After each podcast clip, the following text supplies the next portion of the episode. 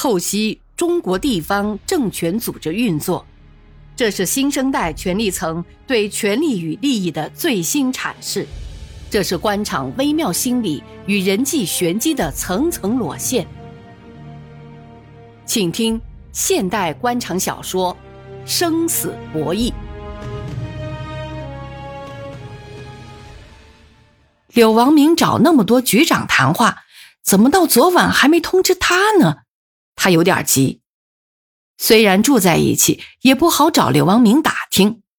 他是个小心眼儿、小肚鸡肠，领导的一言一行，在他看来都是有内容的，他都要花一番心思去揣摩。拆除违章建筑就是他给柳王明出的主意。新都大厦的违章建筑面积也全部拆除了。虽然没到现场，柳王明想象得出宏发房地产公司有多大的对立情绪，结果并没有迫使宏发公司向李树生摊牌。徐向东担心这事儿在柳王明面前失信，当然他也会分析，柳王明不会那么小肚鸡肠吧？一个堂堂的市长，何况还是同学。可话说回来。同学是过去的事，现在人家是市领导，领导的眼界和脾气是随着官位高升而上涨的。也许柳王明会因此而怀疑他徐向东的工作能力，要不以往柳王明的司机见着他都要摁喇叭。这两天他也看过柳王明的车从门口启动，可司机并没有按一下喇叭，这司机的态度。不就是首长的意见吗？这是徐向东觉得今后给柳王明出主意要特别小心，没有十分把握，不能乱开口。他昨晚在床上翻来覆去睡不着，担心马屁拍到蹄子上去了，反而会挨柳王明的一脚。他甚至还想，是不是因张立维的事给柳王明发现了蛛丝马迹？如果真是那样，就更糟糕了。他这两天从柳王明家楼下经过的时候，还特意放慢脚步，仔细听听楼上是不是有吵架的声音，但并没有听到。总之，这两天他的心悬着。今天一早就从城东走到了城西，来到了大悦场。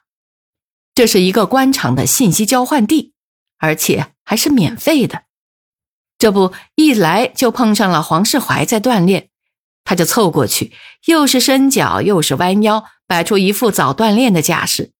实际上，他一般不会来这个地方，也根本就没有早锻炼的习惯。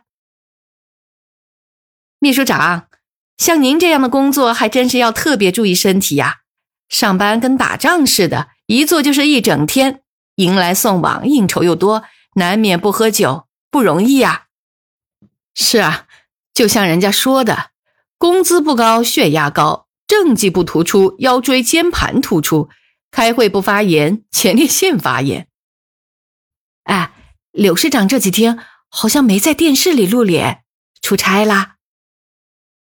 徐向东明知故问，不过是想把话题引到这个话题上来。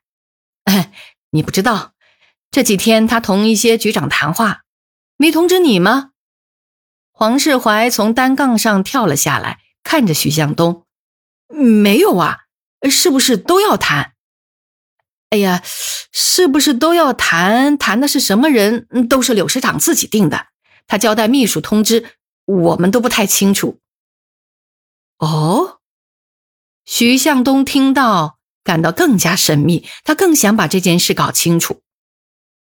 我是看呐，这几天不少局长都在政府大楼转来转去，应该是谈了不少人。按道理也会通知你的吧？哦，不会不会，秘书不会忘记通知吧？那不会，也许今天通知你谈，你这两天不要外出啊。哎，我问一句啊，柳市长主要跟大家谈什么内容啊？哦，这我就不太清楚了，也许还是听取大家的意见吧。哦哦，好好好，不打搅你锻炼，我还得走走。徐向东看来没从黄世怀那里得出什么，心里始终是个结。他在回想自己是不是什么地方得罪了柳王明啊？怎么也想不出。他认为自己无论怎么说也是对得起你柳王明的，于公于私都待你不薄。那么多局长谈话，你就把我老同学丢在一边，这件事在外面已经引起很大的反响，社会上会从这件事上来分析人际关系。你这等于让市里的干部都知道，我徐向东在柳王明心里的位置同其他局长并没有什么特殊，如此而已。徐向东心里不舒服。同徐向东的心情相反，审计局局长李继周这几天却是喜事不断，好戏连台。那天他稀里糊涂的接到柳王明秘书的电话，跌跌撞撞的跑到柳王明的办公室。心里还在砰砰直跳，柳王明就开口了：“啊，来来来，坐。我们市里的第一个注册会计师，很年轻嘛。嗯，呃，市长找我有事儿啊。说实在的，李继周借调在国家审计署时，也到一些国家部委查过账，那些部长很客气，还在食堂和他们一起吃工作餐呢。他也算是见过大世面的人。”可在市里，他很少和领导接触，尤其是这么近距离的，他的感觉不好，紧张，心跳得很快。他也多次问自己，部长级干部都见过那么多了，怎么见个市里领导反而紧张起来了？领导也是人，用不着怕，你紧张什么呢？可是，一到临场就是控制不住，硬是不如自己查账查算账自然。可一到现一到林场，可一到林场就控制不住，硬是不如自己查账算账自然。哦，也没什么。李局长，你是政府职能部门的领导，我还是第一次个别同你谈谈心。说来也是官僚主义，我是管审计的，平时工作忙，过问的也少，所以今天特意找你聊聊。哦。李继周不知从哪里聊起，他是学财会的，同数字打交道多，以逻辑严密、数据准确、情况真实为职业操守。这样毫无准备的谈话，又是第一次面对市政府的一把手，这对李继周来说，无论如何都是不习惯的。但柳王明要给他谈，一是因为组织部曾提议过他当财政局长，还考察过。让柳王明给否决掉了，这样的事儿一定会传到李继周的耳朵里去，他会记恨的。特别是像李继周这种学术型的干部，爱钻牛角尖儿，心里有什么事儿不那么容易放得下。他又正是风华正茂的年龄，到手的财政局长给拿下来了，遇上谁谁也受不了啊。何况他的工作表现确实不错。又是全国表彰的审计先进，还有一层，柳王明当时没有发现，那就是李继周有一个在省反贪局当副局长的表兄，是王道广在常委会研究决定之后才告诉他的。为此，柳王明还批评过王道广，说他是事后诸葛亮。要早知道这样，他也许不会这样随便对待李继周的安排了。反贪局对柳王明来说是个要命的岗位，他随时都可以晚上来敲你家的门，所以他现在必须安抚好李继周，不能让他有更多的情绪，尤其是不能引起他那位表兄的不满。李继周当然不知道这些，他是个三点一线的干部，从家里卧室到办公室或会议室，局长在时，他按照局里的分工抓好分管工作。主持工作后，他一心一意地把全局工作安排好，尽可能不出乱子。业余时间，他放在业务书本上。他不打牌，不跳舞，不会卡拉 OK，不会钓鱼。在同事们的眼里，他浪费了许多人生美好的乐趣。可李继周却不以为然。最近一段，老婆有点意见。老婆同刘茂盛的小姨子。原在农行一个营业厅上班，人员精简，下岗分流，两个人也都轮上了。可前天在街上碰到刘茂盛的小姨子，竟然穿上了公安制服，挂上了警号，说是到交警支队当出纳去了，还悄悄地凑到耳边告诉他调动的秘密。柳市长写的条子李继周的老婆回来后，连晚饭也没吃，就上床睡觉了。任李继周怎么问，他也不吭声。他知道，吭声又有什么办法呢？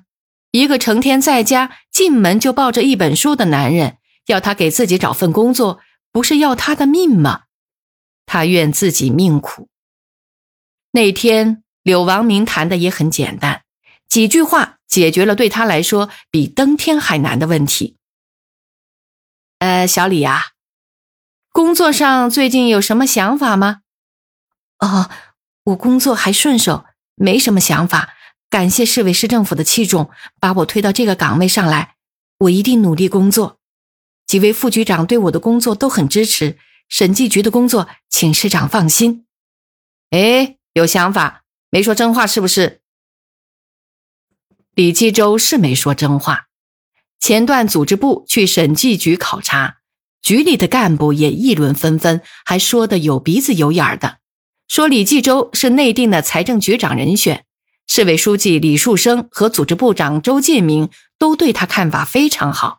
考察不过是个形式，何况李继周的工作也确实让别人说不出什么。